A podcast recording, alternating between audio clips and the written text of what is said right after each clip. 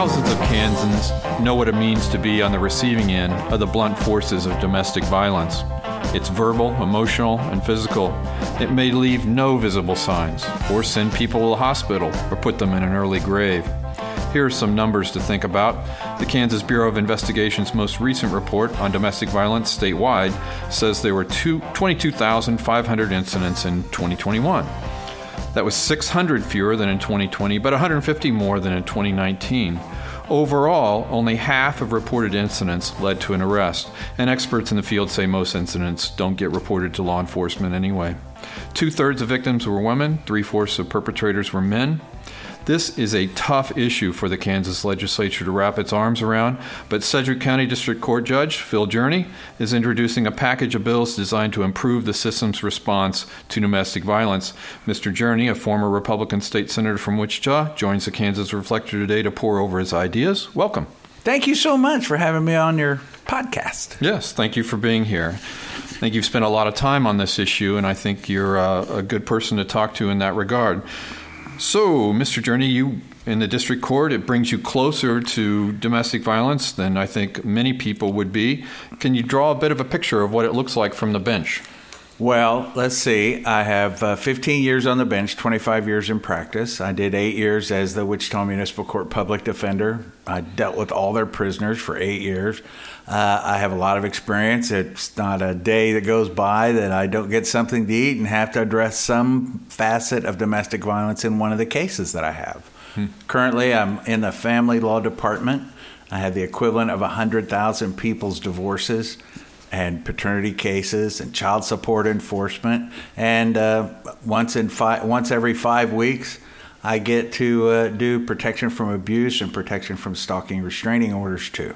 Mm-hmm. So I, I, have lots of experience with it. You do? My gosh, I didn't realize it was quite that thorough. The stakes of all this are pretty high. The KBI's report says the in 2021 these incidents of domestic violence led to 900 kidnappings, 170 forcible rapes, 100 strangulations, 3,000 aggravated assaults, and 4,000 incidents of criminal damage to property.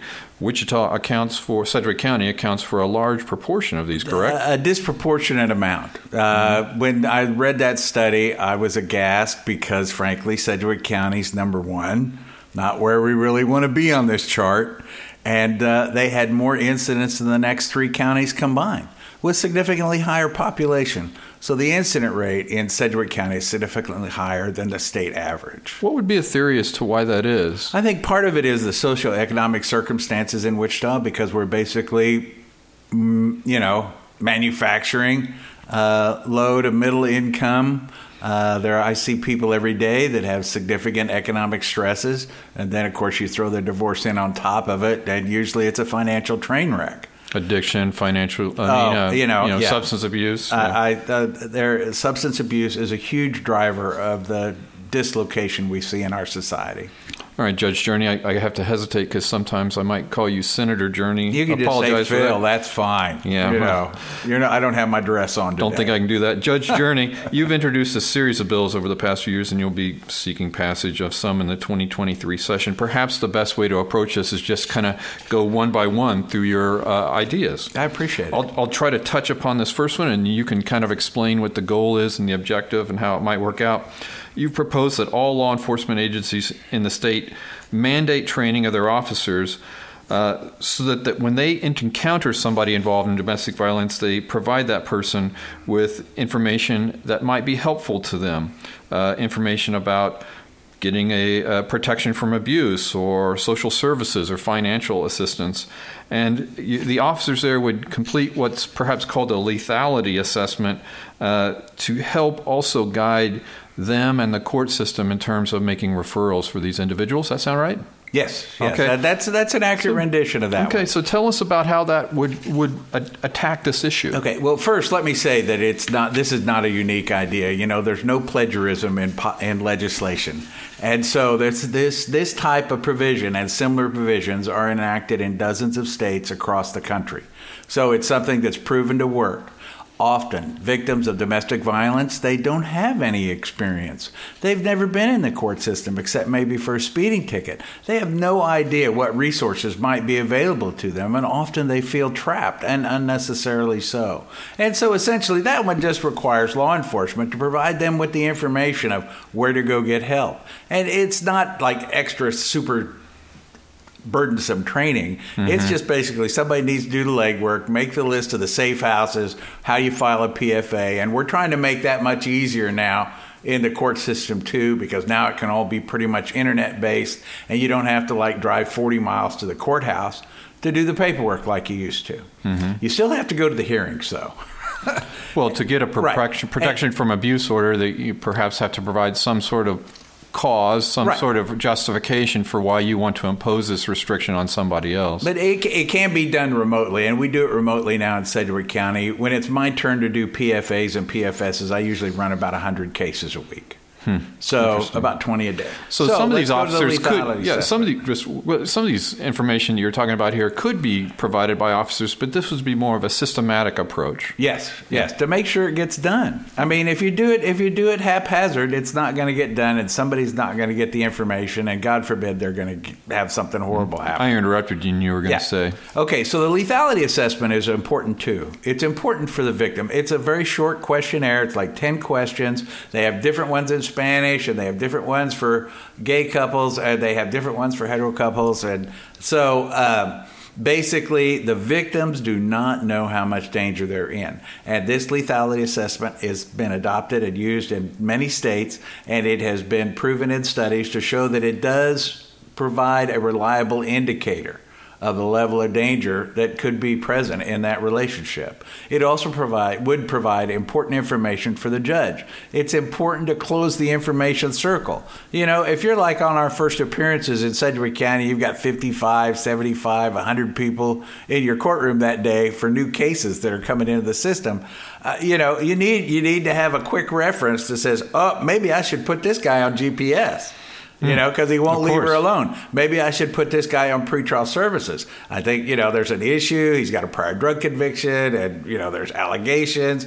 And, uh, you know, maybe he just needs to pee for me just to be sure that uh, you know he's doing what he's supposed to while he's waiting on his case to be resolved. I think that would just be a great help from you, sitting on the bench, looking at this blur of cases in front of you. If there was some sort of scoring methodology that would tip you off, tip you off as to maybe a, a larger issue. Absolutely. I mean, you know, the the tragedies that have just happened here in Topeka in the last seven days say so much about what this legislation could do. So you've proposed this before. Has it gotten much traction? Uh, some of them I've started as early as 18 and then you know as as i would go to seminars as a judge and i'd like steal somebody's idea from their mm-hmm. state and mm-hmm. then i'd go that's a great idea and then i'd find their bill and find their legislation or their law and then i'd you know so for some of these the you've been after, and say let's see if we can adapt this you've been after it for a few years on some of these uh, well you know even back in 2003 and 2008 when i was in the legislature i still worked on this issue along with many others mm-hmm. All right, so let's pivot to the second uh, piece of legislation you're interested in. You propose um, that law enforcement officers at a scene of a, an alleged domestic violence would try to use some training to determine the quote unquote primary aggressor while on that on that domestic violence call. What's the benefit of this? Okay, currently Kansas statute is different from many other states that have similar language and similar provisions in their statute. And what this is intended to do is give law enforcement information and guidance in how to use that information so that they can determine who's the primary aggressor. Put yourself in the law enforcement officer's shoes for a moment. You're driving around, you get a call from dispatch, you go to the house, it's domestic violence, it's always a horrible, tense situation. Mm-hmm. Everybody has injuries. Now, some injuries are aggressive in nature, and some injuries are defensive in nature.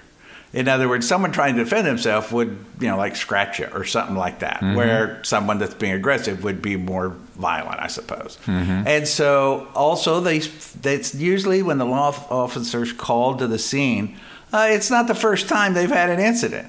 And sometimes the history of the couple or the parties involved in the incident can provide insight as to who's the primary aggressor. And often, uh, what happens is in Kansas is that you know the officers show up, everybody's got injuries. He says she scratched me, whatever, Mm-hmm. and or you know she says he hit me, whatever, and so everybody gets arrested for disorderly conduct. And so what the victim learns when they're simply trying to defend themselves and protect their kids, uh, that if I call the police, I'm going to jail. So guess what happens the next time an incident comes? The police don't get called. And my experience has been that they don't generally these situations don't calm down. It may undulate and but it all it seems to always get worse until somebody gets some help.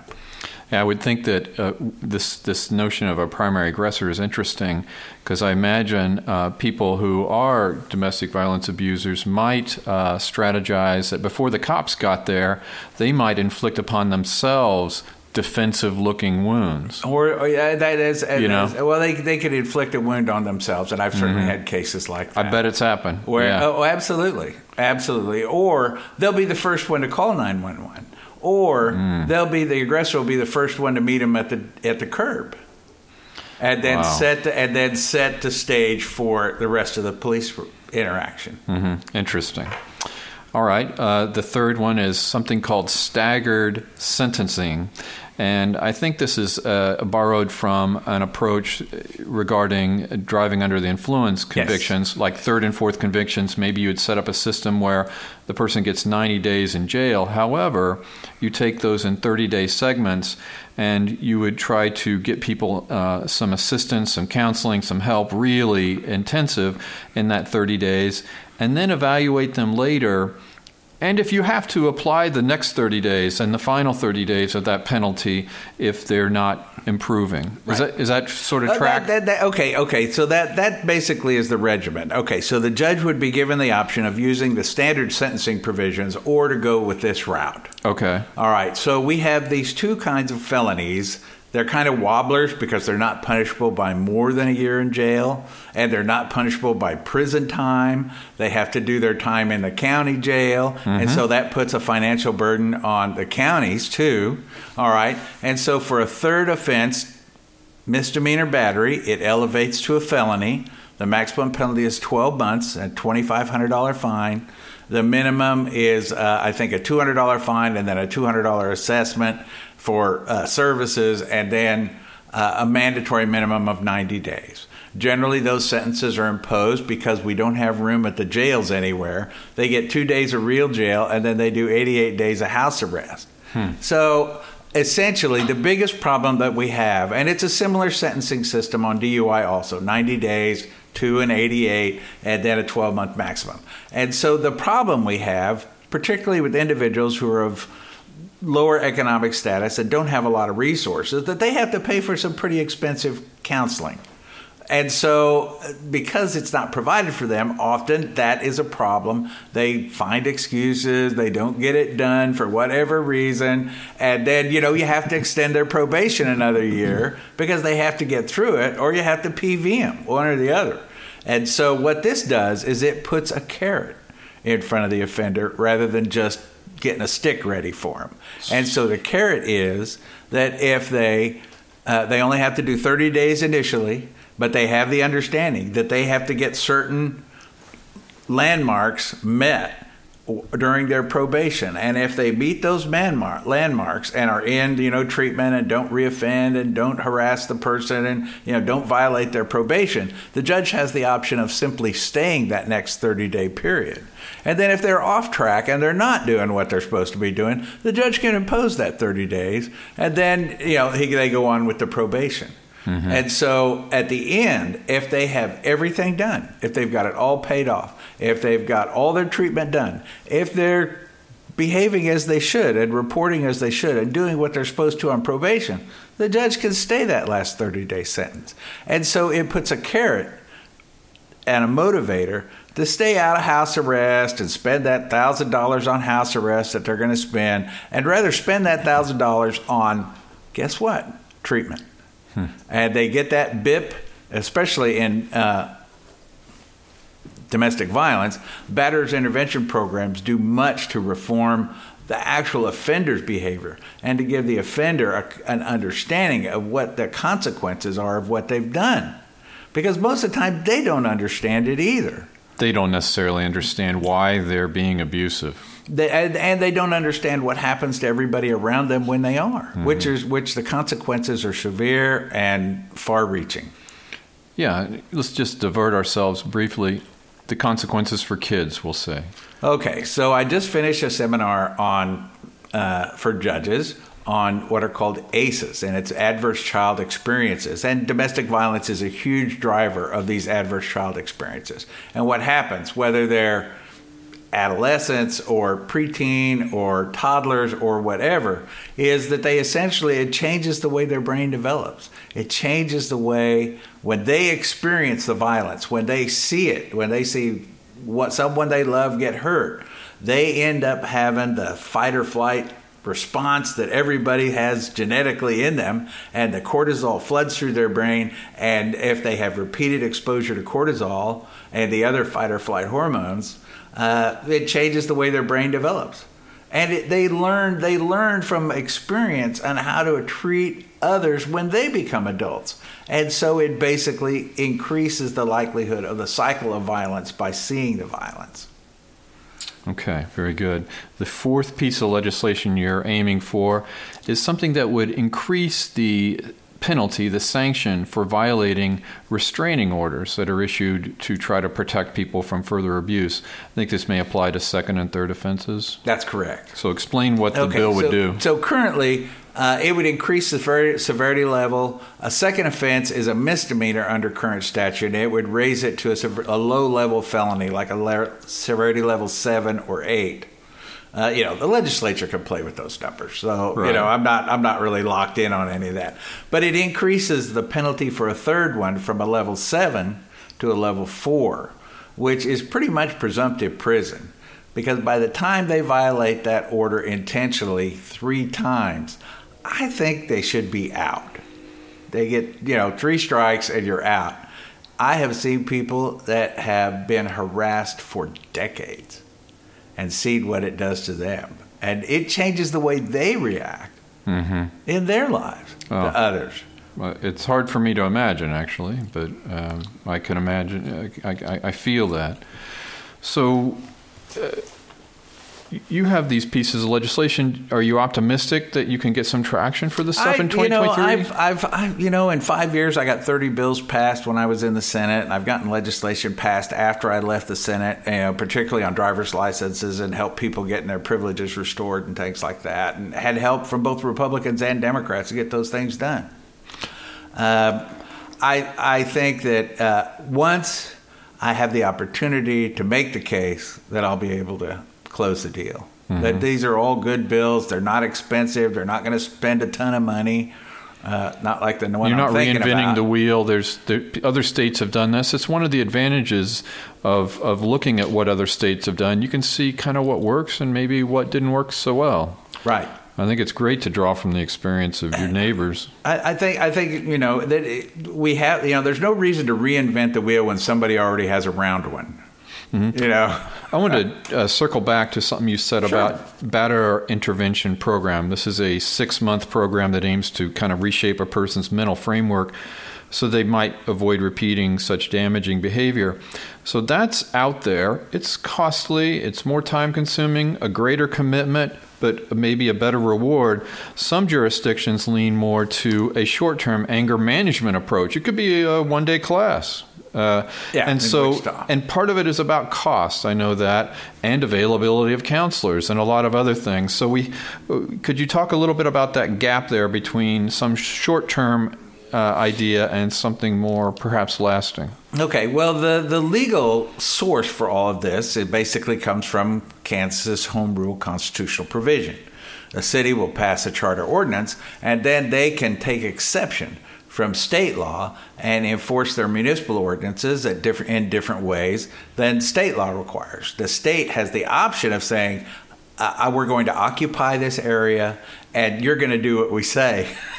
but they have not done so on this topic yet. So, what you're getting at is in Sedgwick County, there's more of a tendency to uh, push the short-term anger management is to insist upon batterer intervention programs. The number of cases show you that the volume through Wichita Municipal Court is huge, and that in the the the more complicated monitoring that has to occur on a long-term counseling program is a significant burden on them. So that could be part of the problem in Wichita is that people are cycling through this ineffective short-term program and for a lot of different reasons, money and otherwise, they're not getting this broader help. Uh, that, that, could be part of the issue why there's such a concentration down there. Anecdotally, I think that what you've said is absolutely true. I, I don't have any statistics to like do a survey or mm-hmm. or to look at a large population to see if there's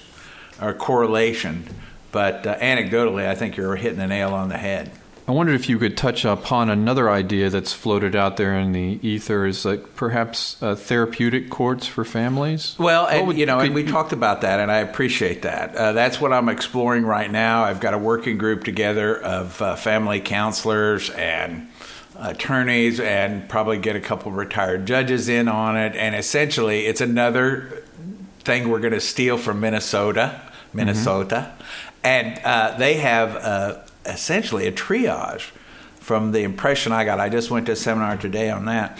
That uh, when the case comes in, they're basically triaged, and when they're found to be of concern, then they go to a little more analysis. And then if they're like in a high conflict situation, they have all these services ready, and they just wrap that whole family around them and start trying to solve the problems at the very beginning, not at the end. You know, it could take it could take six months, 18 months to bring a divorce to trial, depending on the lawyers and the complexity of the case.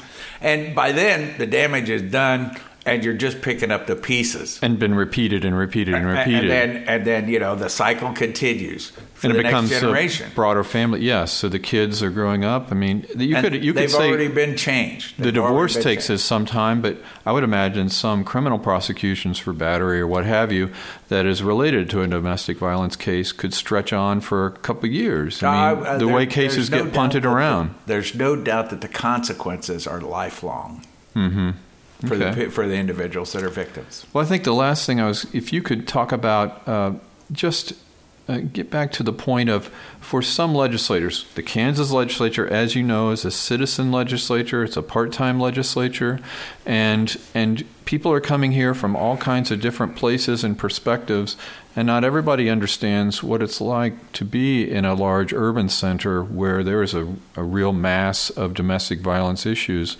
So, how do you get legislators who aren't in tune with this, perhaps, to listen to what you have to say? Well, I think the first thing you have to do is educate them.